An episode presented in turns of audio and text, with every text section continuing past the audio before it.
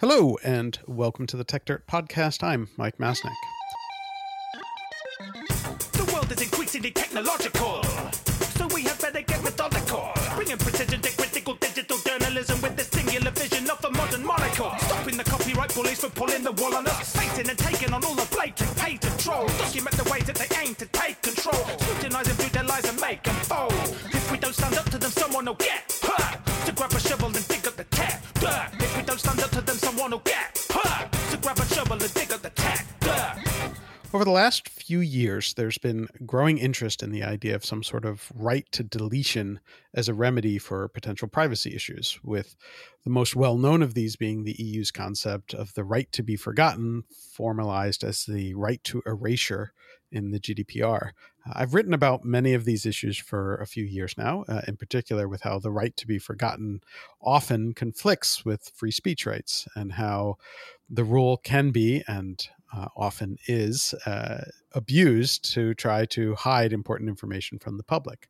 However, it has continued to catch on in various policymaking circles, and we're seeing it used in more and in very different ways, often without careful thought as to the overall impact of these you know uh, deletion rights or, or demands. Uh, that's why I was so interested to read a recent paper from University of New Hampshire School of Law professor Tiffany Li entitled "Algorithmic Destruction: that looks at how this concept of data deletion uh, is being used as a privacy remedy and how it's impacting algorithms and AI trained models. It, it raises numerous questions while making it clear that policymakers are kind of rushing blindly forward, uh, perhaps without thinking through the impact of these rules. Uh, so, Tiffany, welcome to the podcast. Hi, happy to be here. Cool. So, before we get into all the issues around data deletion and algorithmic destruction, uh, can we start with the idea that you raise in your paper of the algorithmic shadow uh, and what what that means and what it is? Sure, I'd love to chat about that. So this is something I've been thinking a lot about. I've been really concerned about this idea that you know one of the main privacy rights we have is this right to ask someone to delete your data. I mean, I think that's fantastic. Um, but the issue is now that we have so much, you know, machine learning uses in every sector of society, we get a lot of situations where some company or some organization might get data through improper means. And then they might use that data to build a machine learning algorithm. Um, and when you ask that company to delete the data, that doesn't change the fact that whatever algorithm or system they've created using that data has already used that data right? So there's still always some imprint of your data on that system, regardless of whether or not they delete the data from their initial data set. Um, and that's a little troubling to me. That feels a little weird to me. Um, it's something that I think people don't really talk about the shadow that kind of persists um, on the eventual algorithm based on whatever data was put in. And and you talk in the paper, you talk about COMPAS, right, which is sort of this famous system or infamous system, I guess I should say, that, that was that is you know used by by judges around like sentencing decisions and stuff. And, and there are all sorts of problems with that. Do you want to talk a little bit about about that uh, software and some of the issues around it? Yeah. So COMPAS is this um, a, a piece of software that has got into a lot of trouble. Um, it's just one example of times when, in the criminal justice system, we use types of algorithms to make decisions. Decisions on, for example, how long a criminal sentence should be, or decisions on things like which neighborhoods we should put more police in.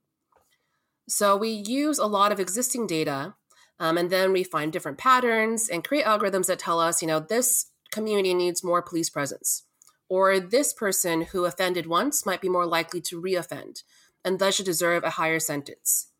So I mentioned COMPAS, but this is just one of many types of these programs where we use a lot of data, then we use machine learning um, and artificial intelligence and create some sorts of systems that may or may not be extremely biased um, and problematic.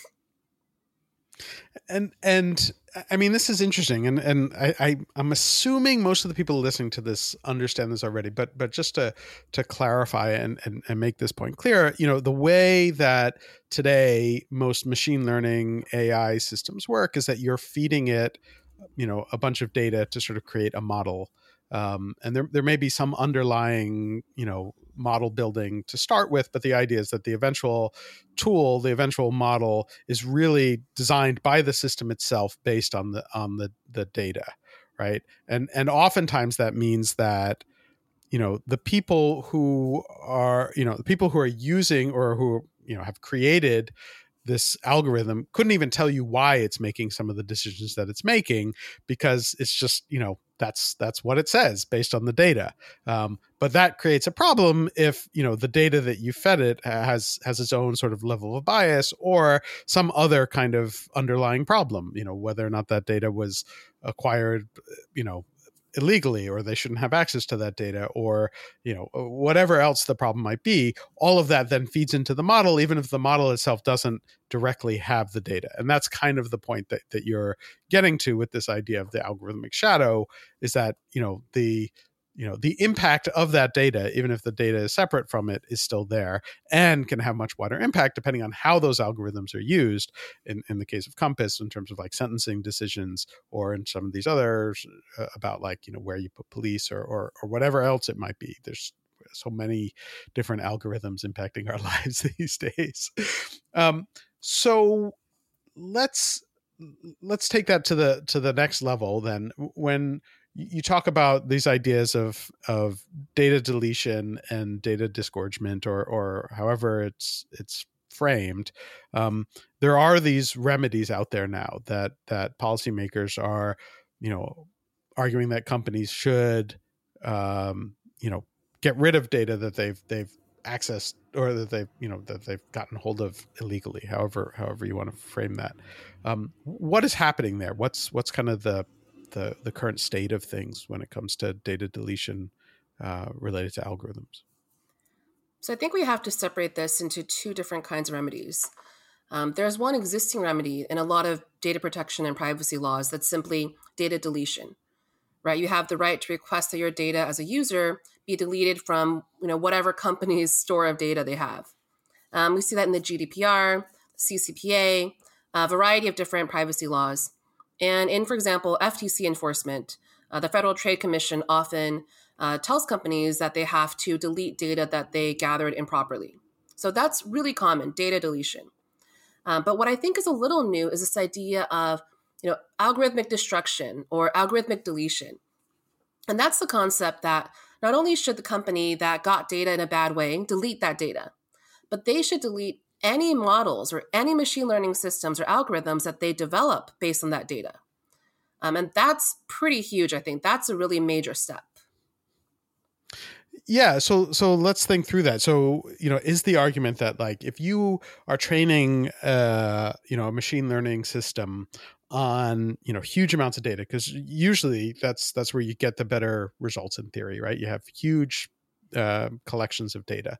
Um, you know, is the argument that if you know one tiny sliver of that data was improperly collected that the entire model should then be you know destroyed as well? Is that is that part of the argument that goes into this? That might be on the extreme end that's kind of what they're saying right? Um, that if you for example if you as a company um, collect the data of you know tiffany li as a user um, and then later you found out that you didn't have the right to collect that data um, I could then ask or request for some reason that the company delete anything they created using my data. Um, and that can mean just destroying all the algorithms and every work product that they've made. Um, it could also mean what some people have talked about as sort of machine unlearning. So, rolling back the model um, to a point before that data was added, and then retraining the machine learning model based on a new set of data that doesn't include the you know improperly collected data. And and so i mean you could go down all different kinds of, of routes here but like you know as an example right uh you know facebook. Let's use facebook as an example because everybody thinks about facebook all the time. Um, meta. you know sorry yeah i i I can't decide if I'm comfortable with calling it meta or not. But anyways, you know, they're they have uh, you know machine learning AI system that is looking at you know whatever activity they can collect on me uh, when I use Facebook, which is rarely, or when I'm surfing the web and there are Facebook bugs all over the place. So they sort of know some of what I'm doing, uh, whether I like that or not. Um, and then they use that to train stuff. Now, if I were able say under the GDPR or possibly under CCPA, which is California's privacy law for those who are not deep in the weeds on this stuff, uh, which has been passed for a few years, but people are still figuring out what it actually means. Uh, then, you know, if I could demand that Facebook delete my data, um, then the, the question is could I also demand that they delete any algorithm that they trained on my data or have to like re jigger the, the the algorithm so that you know whatever it has learned was learned without my data. Is that is that part of the argument? I think that's the next step. Um, so in my paper i talk about this general idea algorithmic destruction. And it's something that the federal trade commission has really just started trying as an enforcement tool in the past few years um, ever since, you know, spoiler alert, Cambridge Analytica, um, which again is another big Facebook privacy debacle, um, so Meta. they just started really trying this, right? Um, and that's it's one thing to have algorithmic destru- algorithmic destruction as an enforcement tool that an agency can do. It's another thing to have it be a private right that an, any individual right. could demand. Um, that would be huge, um, and I'm not sure how that would play out uh, in in practical terms. And and in the paper, you talk a little bit about the FTC, a few examples of the FTC using this as a, as an enforcement mechanism from from the agency side. Do you, you want to talk a little bit about a few of those, just so people know that the, you know what are the examples of where the FTC is is using this as a remedy? Sure. So the first time the FTC brought this up was in the Cambridge Analytica case, and if you remember, this was when um, we found that Facebook had been allowing a third party developer, um, Cambridge Analytica, a large analytics company um, to improperly collect and use the data of you know millions of Facebook users. And this resulted in a pretty large FTC settlement um, because this was not the first time Facebook had violated a past consent decree, you know, had violated promises they made to the FTC, really terrible, etc. Just kind of par for the course for Facebook slash Meta. Um, and the FTC said that one of the things they had to do was not just delete the data, but also delete um, the models or the work product developed with the data. So they mentioned that, um, but it didn't really pick up steam until I think relatively recently. And this might be because, you know, if you mention something one time, it's not a, that as big a deal. Uh, but now we've had at least three cases in which the FTC has tried to use what they call algorithmic disgorgement as an enforcement tool. Um, another one of these cases was with Ever or Everalbum, um, which was a photo application. They had some sort of facial recognition feature, um, and the FTC found that they were, you know, improperly collecting and using data. And one thing they asked that company to do was not only delete the data, but delete the models and algorithms that were developed with that data. So that's pretty big shift. Uh, the most recent use of this was, I believe, just maybe a couple months ago. Um, and this was the case of Kurbo and WW International, formerly known as Weight Watchers. Uh, they had been marketing an app uh, for children, uh, children's I don't know, weight loss or fitness or something. So ethically, already pretty questionable, problematic. Um, but more problematic was that they were collecting data of children as young as I think eight years old was what the FTC wow. found. Yeah and then using it to target advertisements about things like you know weight loss apps. Um, and this huh. violates uh, the Children's Online Privacy Protection Act or COPPA, and, and just you know general privacy laws. So the FTC said that they have to delete the data, um, but they also have to again delete the work product. So the algorithms, the models, whatever they had developed based on that data. And here it's probably things like you know algorithms for you know ad targeting or something like that.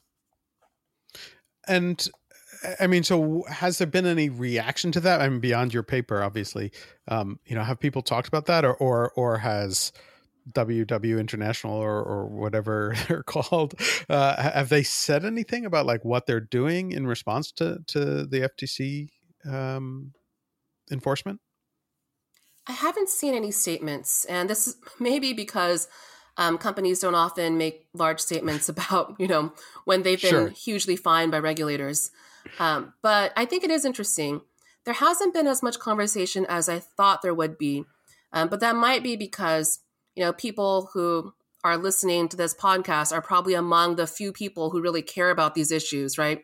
The general population does not really care about whatever algorithmic disgorgement might be. Um, so there's not right. much general media attention. Um, but among you know tech policy folks, right? I think there's been some discussion, uh, but I also think we're just kind of waiting. Like we want to see like what what's actually going to happen. Are companies going to be so upset that they try to fight back? Is this going to do anything on a practical level? Um, and is this going to expand? Because if this goes yeah. past the FTC, there could be so many applications that would really change a lot of you know computing and use of AI. Yeah, I mean, I have a whole bunch of questions there. I want to go back for a second um, before I dig into some of the, the questions that I'm sort of adding to my mental list here.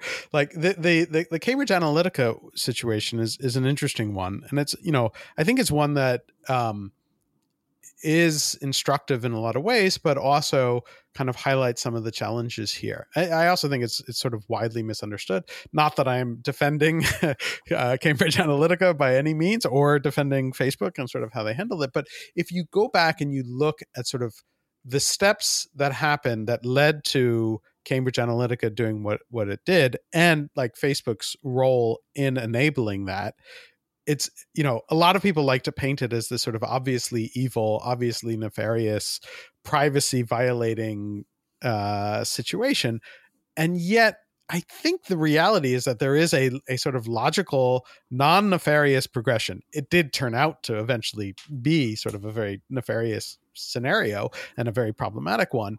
Um, but it was one in which, you know, Facebook was actually struggling for a while and trying to figure out how to compete with other um, social media apps that were out there that were actually in some ways more open and you know part of facebook's decision was to build itself out as a platform the, the, a term that has now lost all meaning because of because of other fights that we often often talk about. But they viewed it as like the way to succeed and and I think was a reasonable take and one that I will confess to having advocated for Facebook and for other uh, large web companies to do was to sort of open up their their system for app developers to build interesting apps on the basis of the social graph that that Facebook had had built.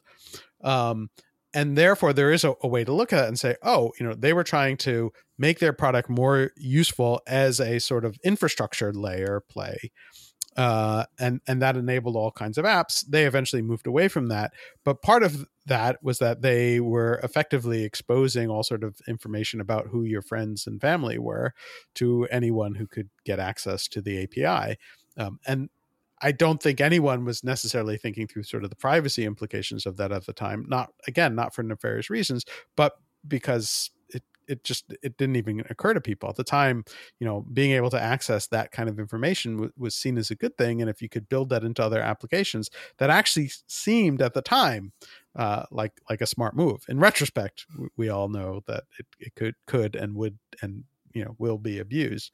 Um, but that to me raises all sorts of questions about this as well because you have a scenario in which there were non nefarious reasons for putting all of this together and setting all of this up. Um, and you could see where if there were sort of you know machine learning models that were built off of these non nefarious setups, um, to then come in years later in some cases and say you need to destroy all of that, that could have huge impact not just on like this particular situation or like okay yeah you know you had this one bad actor um, or maybe a few bad actors who who abused the system and did bad things with it. But if that then takes down like much of the basis of everything else that the company is doing, and and you know if you could sort of use that to effectively tell Facebook you know you can no longer recommend stuff based on your algorithm because your algorithm is is illegal you know loosely phrased that would be huge and i think would be problematic, even if you dislike and distrust Facebook, as I tend to do. Yeah. So I, I, I don't, I, yeah, like what, what, what do you, what, I'm sort of working through this live. Uh, like, what do you, what do you think? I mean, what, what's, what, do you have a similar concern? I definitely do. Um, I mentioned in the paper that one thing I'm concerned about is the impact on smaller players. I mean, this is something mm-hmm. that's pretty common, right? A lot of our, you know, proposed social media regulations seem really fantastic when applied to Facebook and Google and so on. But then I worry about, you know, what's a small startup going to do if they're asked to delete all their algorithms and retrain every algorithm they've ever used um, because, you know, one person's data was improperly collected? I don't know. And that's something where I really want to see, you know, we've seen some computer science work on this, but I want to see computer science, but also economics, right? Like, I want to know mm-hmm. what's the practical cost to businesses if they have to do this. Um, what's the cost to the market if this is something that becomes more widespread? Because, um, like I mentioned, it's not just the FTC. Like, imagine this being something that you have a right to in terms of like criminal justice, right? Like, what mm-hmm. if this is something where, similar to how you can't bring up certain kinds of evidence in court, um, maybe, you know, some forensic analytics company or something can no longer use collected data to create the sorts of you know algorithms that we use for criminal justice that's a big impact too and i don't think we've talked about that enough. Um, so i'm a little i think it's an interesting topic. I think it's an interesting idea. Um, from a privacy standpoint you know I, I love having more privacy rights for people and more remedies going back against bad actors but i'm also a bit concerned about this problem. You know like facebook in the beginning yeah didn't you know arguably didn't fully know what was going to go on. Um, people have talked about the fact that Cambridge Analytica, you know, that whole debacle, there was no real data breach, right? That right. Cambridge Analytica used, you know, proper third party access. Um, they used, you know, authorized access to get the data. What they did with the data, then people found questionable. But like you said, it's something similar to what other people do with this form of data. Like um, a research university getting a lot of Facebook data to find interesting sociological insights is doing the right. same thing as Cambridge Analytica, pretty much. Um, so, you know, I don't know how to regulate against one but not the other. Know, that's the big question, I think. Yeah, yeah, um, and and uh, yeah, I mean, even the way you, you, you're describing that, like I'm sort of going back and forth, where it's like it feels like, you know, in the criminal justice scenarios, right? I mean, then you're talking about like people's actual lives and so like my gut reaction is like oh that's really bad like we shouldn't that you know that shouldn't be allowed like they sh- they shouldn't be able to use those algorithms at all uh you know in that way if there's there's problematic data in there because because of the the really clear impact of it but but somehow like my gut feels a little bit differently when it comes to to other you know when it's not about criminal justice and i don't know that i can square that in my head as to why i feel differently about one and not the other um, and I'm not sure what to do about that. Yeah, I think it's really tough. Um, I think there's also people always talk about you know the creepiness, right? Like a lot of privacy yeah. people talk about things like, oh, that just feels creepy. Um, and I've talked to a lot of people who actually hate that um, because they say mm-hmm. that relying on this you know intrinsic creepiness um, means that we only really focus on things that we feel are important. Um, whereas right. a lot of other people who are you know don't have their voices listened to, maybe have other issues that aren't heard because we don't find them creepy. So that's it's right. tough. Um, but I do think there is some difference between things like thinking about your data being used to target an advertisement to you, which is annoying sometimes, but helpful sometimes, uh, versus right. thinking about things like you know your data being used. Um, I'll just give like the worst example I could think of, which is very practical and real. Um, so, for example, you know Clearview AI this huge company mm-hmm. that's doing a lot of facial recognition, collecting, I think, billions of face photos, right? All around the world from various sources, legal or illegal, right? Um, creating facial recognition um, algorithms and technology, um, some of which can then be used by, say, authoritarian governments um, to do things like look for political protesters or plan drone strikes. So, in that circumstance, maybe you would say, you know, you as an individual, if you had your photo included in this facial recognition system, maybe you don't want that, right? Like there's kind of a feeling like I don't want to be a part of that as a, you know, as an individual. Um, but what do I do, right? Like what's my right? How do I get out of that system so that there's no lasting imprint of my face on a system that you know murders innocent protesters? Um, and that's kind of like the far fetched extreme, but it's kind of a reality, right? And I think that's yeah. something where some new types of privacy rights and remedies might come into play and they might be helpful there. Yeah. Um, again, lots of different thoughts are brought up by this. Uh, the, the, you know, I think it's interesting the, the, the discussion on like you know what feels creepy um, and it reminds me actually of going back to the sort of content moderation debate you know famously um, facebook's original content policy people said the original you know very early on the original content policy for facebook was does it make us feel icky which is sort of the the you know equivalent of is this creepy?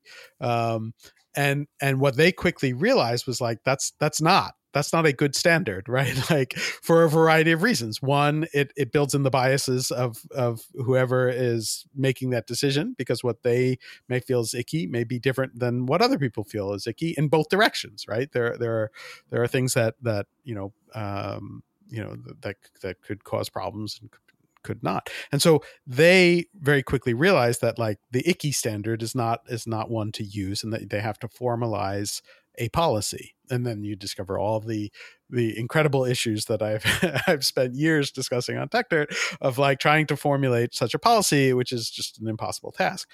And I'm kind of seeing now the parallel to that in the privacy world, where like I think a lot of people treat it in the same way that Facebook treated the is it icky with is it creepy. Um, and that's it's a natural response, but again, it's not a, a workable one, and certainly not a scalable one. And then it, once you try and formalize it, which is what people are trying to do with things like the GDPR and the CCPA, you suddenly discover that, like the, the content moderation policies at these large platforms, it's it's a much more difficult task than anyone uh, thinks and and as soon as you think you've written out the rules someone is going to show you an edge case uh, and I hate to call them edge cases because that implies that there's only a few of them on the edge. Whereas the reality often is is that almost every case you deal with is in some ways an edge case. So now going even further, sorry, I'm just I'm wandering down a down a tangent road here.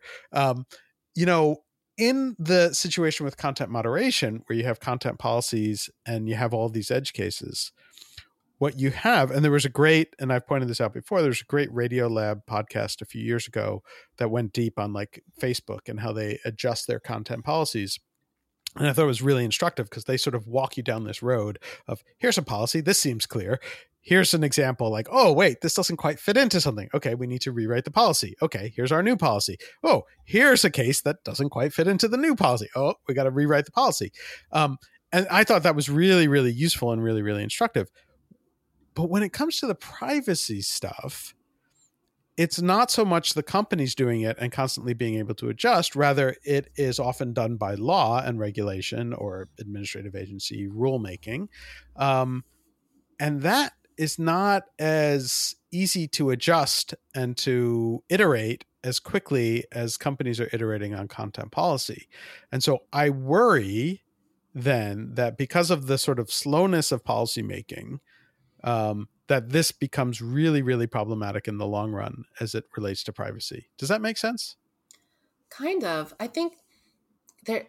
It's interesting. I haven't thought about this in this specific way, but you're right. There are a lot of parallels between content moderation and privacy policy policies internally in companies, right? And decision making. Mm-hmm. Um, but it is true that a lot of privacy, you know, work from the company's side is kind of sometimes reactive to regulation. Right. Whereas, obviously, for various reasons, you know, Section 230 being one of them, um, we have less of that pressure in terms of content moderation.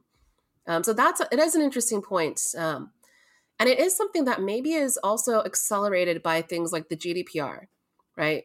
Um, right. Because previously, our privacy laws were, I think, you know, they definitely did exist, but they were not this stringent, and there wasn't this much discussion. Uh, maybe it's also just changing norms, right? We have so many news articles every day about another privacy violation. Um, people think crazy things about what Facebook is able to do. So maybe things are changing in terms of privacy um, that do make it harder for companies now because the policy landscape, you're right, is slow, um, but it's moving. Right? The federal privacy right. law is eventually going to come into existence at some point. And before that, states are passing all sorts of laws. Right. Um, yeah. Hey. yeah, there's a lot. There's a lot. yeah, yeah, no, and it just it just seems seems really messy. And, and you mentioned earlier, right? You know, this idea of like trying to so much, and, and this is again is sort of true across the board of any kind of regulations around around internet policy, so much of the the regulatory policy is in reaction to you know five or six large companies realistically right? But don't take into account what that means for the smaller companies and the the competitive upstarts and and and whatnot. And we've already seen that like with the gdpr for example where you know the gdpr was you could argue, and I think it's it's fair to say, was in many ways a reaction to things that that Facebook and Google had been doing, and were were seen at the time certainly as an attempt to rein in some of their ability to make use of our data in in such ways. And the actual impact of it, I think, is now pretty clear. Was that it made it really difficult to next to impossible for startups in that space to to compete. And actually, if you look at sort of like the market share of the advertising data driven advertising market for Facebook and Google have gone up in response to the GDPR as opposed to having gone down. Um, and uh, you know there are different responses to that as well. But I'm I'm wondering, I'm wondering if if these kinds of policy changes are going to lead to a similar sort of thing. Again, you mentioned in your paper this idea that like, you know, if, if smaller companies, even eh, you know, I if well one if they're sort of forced to to discard an algorithm trained on data uh, that's problematic in some way that could be extremely costly. But even further from that just i don't want to say chilling effect because it's not it's not chilling effect in the same way that we use it with speech but similar. Um you know will smaller companies even bother to create these algorithms or train a machine learning system if the fear is that any sliver of the data that they're using is problematic or could be seen as problematic down the road. Now, there's an argument that like they should be better about you know vetting the data that they're using up front. But again, when you get to the the um, Cambridge Analytica situation, that was one where at the time it didn't seem like anything was wrong. Um, and so I wonder about just the sort of chill on innovation in general from these kinds of rules. Um, and again, I'm I'm sort of rambling on, but but did you have any thought on on where this goes? Yeah, I I definitely am concerned about this as well. I mean, I mentioned what Cambridge Analytica did as a private analytics firm is not that different than what like a research university might do. Um, and that's right. a little bit concerning because I think most of us would agree we want more, you know, academic research, right? We want more public research out there. But most of us would also agree we don't really want to be manipulated in terms of like who we're voting for, right? Um, not that it was ever shown that Cambridge Analytica successfully manipulated elections, but it's right. another question. So I think that's an issue. Um, and it's something I thought about for a long time as well. Uh, I worked for a few years at the Wikimedia Foundation, the nonprofit that runs Wikipedia or manages Wikipedia and other you know projects like that. Nobody yeah. runs Wikipedia, um, but it's it's something that I think I see a lot with organizations like Wikipedia, uh, Wik- Wikimedia, um, or other nonprofits, right? As well as just small startups. Um, it, it's expensive and costly to comply with the GDPR nowadays. Um, in the past, we'd had a little more flexibility um, with the privacy shield and so on. Um, but now you have to be ready to comply with, say, a data request or request for deletion at any time. You have to be able to prove your compliance, which means hiring people or getting third party consultants and so on, getting your data mapping, doing your data impact assessments, and all of that. Um, and you know, algorithmic destruction is another thing that could be added on to that. Um, so one way to get around that maybe is just having things in the law, right? If we make mm-hmm. this a matter of law, having some protection, so you know, something like a company that's under this size or less than this revenue, you know, would not be affected, or maybe some sliding so some scale. Sort of like Yep. Safe harbor kind of scenario. Yeah, kind of a, a safe harbor type of deal. Um, I think we've seen this in a few laws that try to regulate social media. I want to say an Australian law last year. Do you remember this? Um, I think it was a news publishing law that affected Google. Right. Yeah.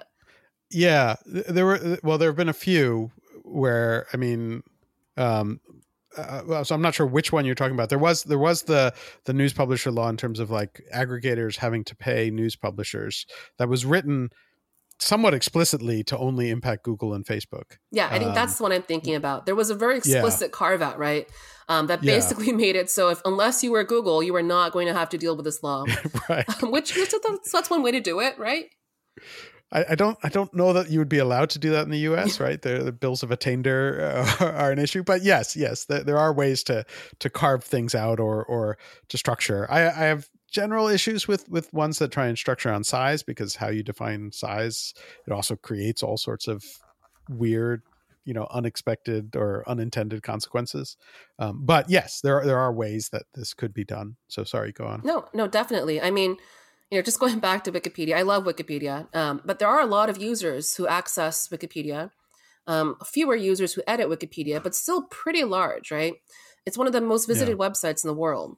So if you were just regulating based on size, um, a nonprofit with very limited resources like Wikimedia might fall under that.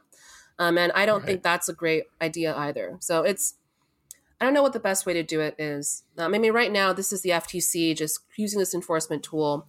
Um, based on their own choices. So they could voluntarily choose not to use it against smaller companies if they wish, right? That's something right. that we can see.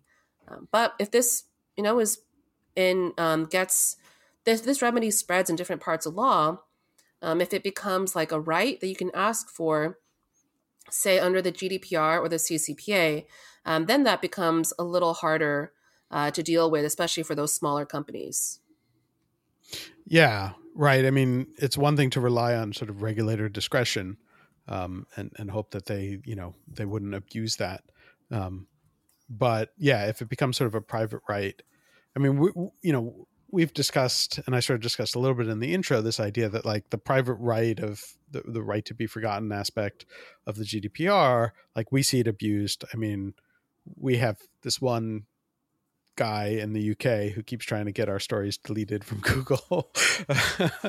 uh, and you know, um, and it's funny because we just you know write about it again but we write we're not writing about the thing the thing that he did 20 years ago that he doesn't want mentioned we're writing about the thing that he just did to try and delete our old articles about the thing that he did 20 years ago um, but you know this all gets to like you know the the issue that I think we we don't have a really good conception of of privacy itself um, and sort of what it means. And I've discussed this in the in the past on the podcast and on the and on the site.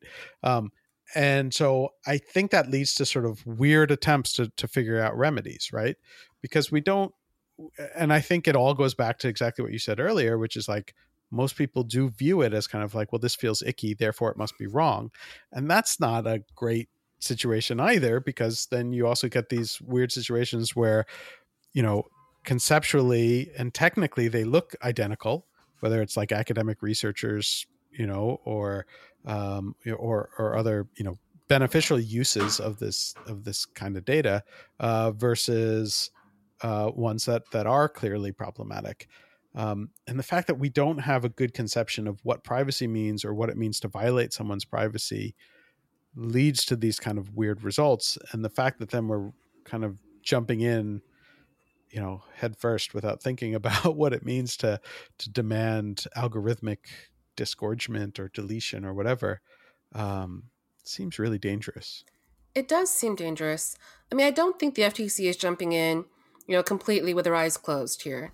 Um, and i have been reading some interesting articles and watching some fun talks by some of the FTC commissioners on this. Uh, Rebecca Slaughter has done some really great work here, um, just conceptualizing this. And I think specifically in the FTC case, they frame it as algorithmic disgorgement, kind of like the idea that you know a business that has improperly enriched themselves with something, right, should have to disgorge those profits. Um, and in that circumstance, it makes a little more sense because you think of it as specifically as a consumer protection type of issue, right?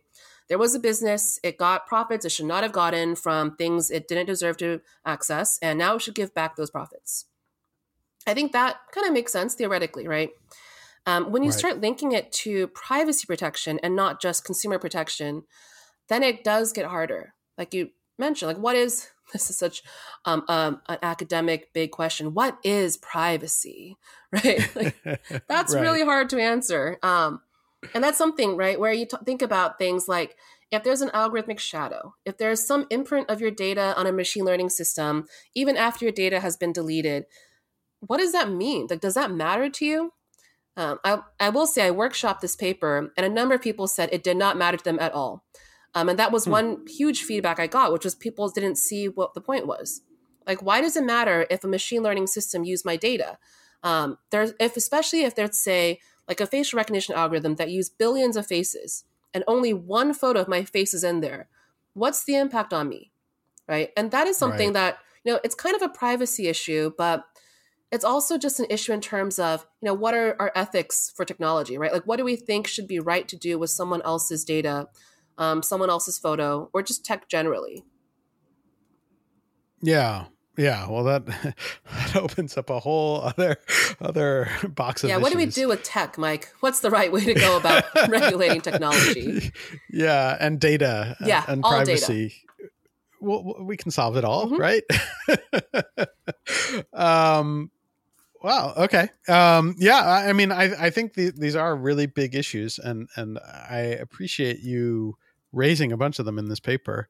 Um, but I, I don't I don't know that we have answers to them yet. yeah, I don't know. I mean, you know, personally, I just it's we've already talked about why it's bad, but I still just think back to that creepy feeling, and I think there's is right. something worthwhile in saying that we have a sort of visceral reaction to kinds of privacy invasions. Uh, like I talk about this sometimes in terms of thinking about another area in which I do some research, which is biometric privacy. So, privacy for mm-hmm. data that relates to your body or comes from your body. I think we feel ickier about biometric privacy invasions than we do about some other forms of privacy invasions. Like if someone misuses your, you know, your genomic data, um, that feels mm-hmm. worse than if someone took, I don't know, your email password or your credit card number um, and I mm-hmm. think that's still a little worthwhile, even though, like we talked about, I don't know how to quantify that. I don't know what the law should do about that. But I think there's that little bit of visceral feeling that I don't think we should totally discount. Yeah. Yeah. And I, I think it gets even it gets even more complicated in, in different ways when when you're talking about like I, I, I even have a I have problems with the idea of like your data uh, which implies a, a, sort of level of ownership or kind of a property right to data that I'm not sure is is correct. Um, but like you can see it more with like the genomic data which is like literally inside you right? You know that is not something that you are broadcasting widely. Um, you know where i think it gets a lot more complicated and a lot more iffy is when it's like p- people are arguing that like things they have said publicly is their own private data and therefore you know must be you know they they must have the right to delete it or or con- control it in some way. Um, that gets to free speech issues obviously. But then there's also sort of that that middle ground and that you know again getting to like edge cases that are not edge cases but the sort of large gray middle. Um, you know things like what you shop for right? So I always find this to be an interesting example too, because, you know, in theory, you know, if you go to a regular supermarket and you're using like a shopping cart, you are providing the company with information. In fact, you know, even if they know your name just from your credit card, whatever, they can collect data on you.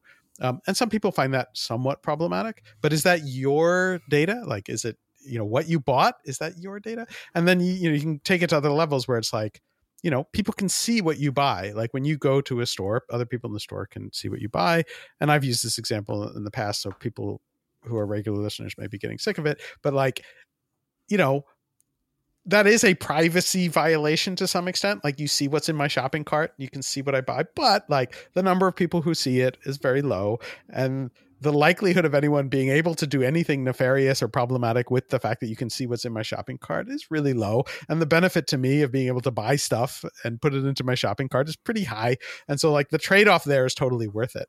Um, and yet, like, you know, people do feel a sort of privacy right over things that they like put into their Amazon shopping cart or whatever, and wouldn't necessarily want that broadcast to the world or, or used in other ways. And they feel a little uncomfortable about how Amazon uses it sometimes but I'm not sure exactly where the difference is.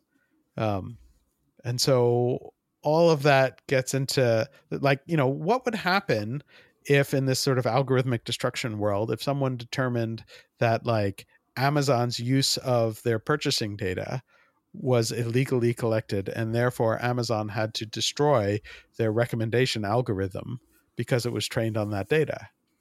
Yeah, that's kind of the extreme, right? But that could happen. Yeah. Let's say Amazon, Right. you know, improperly collected data of children under 13 or something, right? Sure. There's a COPPA violation.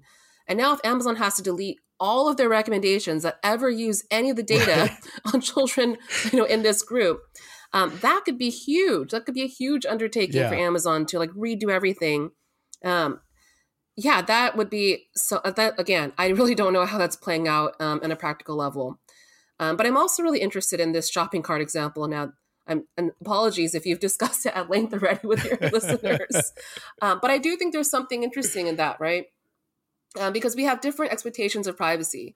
Um, and I'm always Right. concerned about this because a lot of our laws in the US talk about expectations of privacy.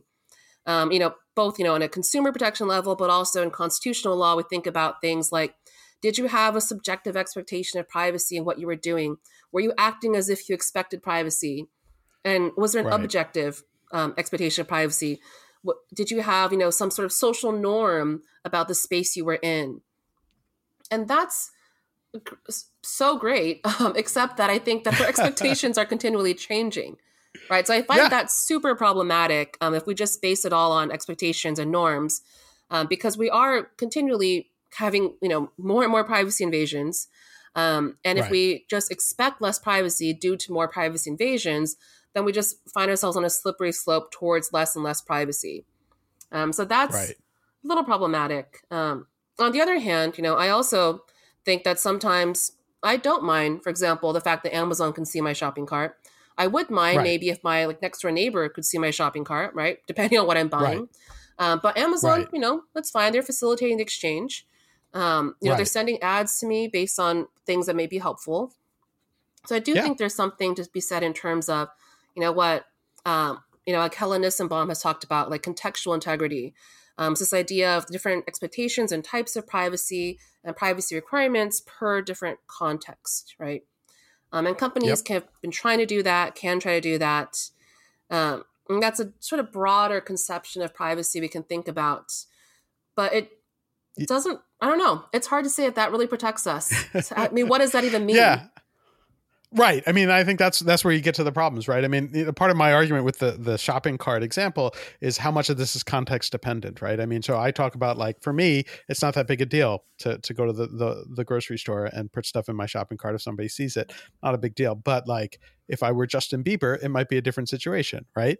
You know, somebody who is is famous where you have paparazzi trying to see everything that they do and make a story out of it, you know, depending on what they're buying, that might be a story that could have a uh, negative impact. And that is a privacy violation. I think most people would sort of recognize that.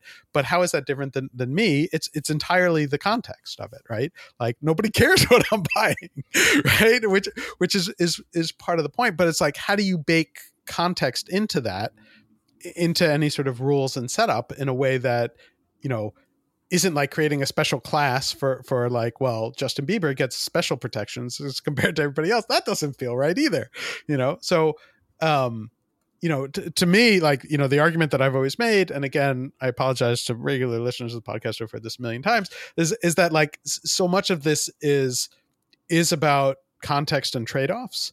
And like that's really hard to put down into any sort of you know official policy because you have to look at each scenario differently. And that's you know you can't do that at scale right? Yes, and so yeah. Anyways um this is a great paper. It's obviously got me thinking on a whole bunch of different directions um got you know sent me off on all these tangents thinking about this stuff. This discussion has done the same for me. I'm thinking about all sorts of different ideas. I think i have like 10 different ideas for potential tech blog posts based on this conversation. So i i appreciate that. Uh, for people listening uh, i really recommend you go read the paper uh, algorithmic destruction by tiffany li.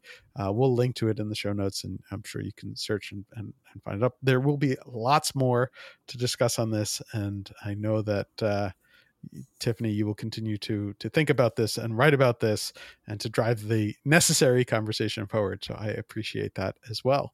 Uh, so thank you for for joining us on the podcast. Great, thanks for having me. This was a lot of fun for me too. cool, and uh, thanks everyone for listening as well. And we'll be back next week.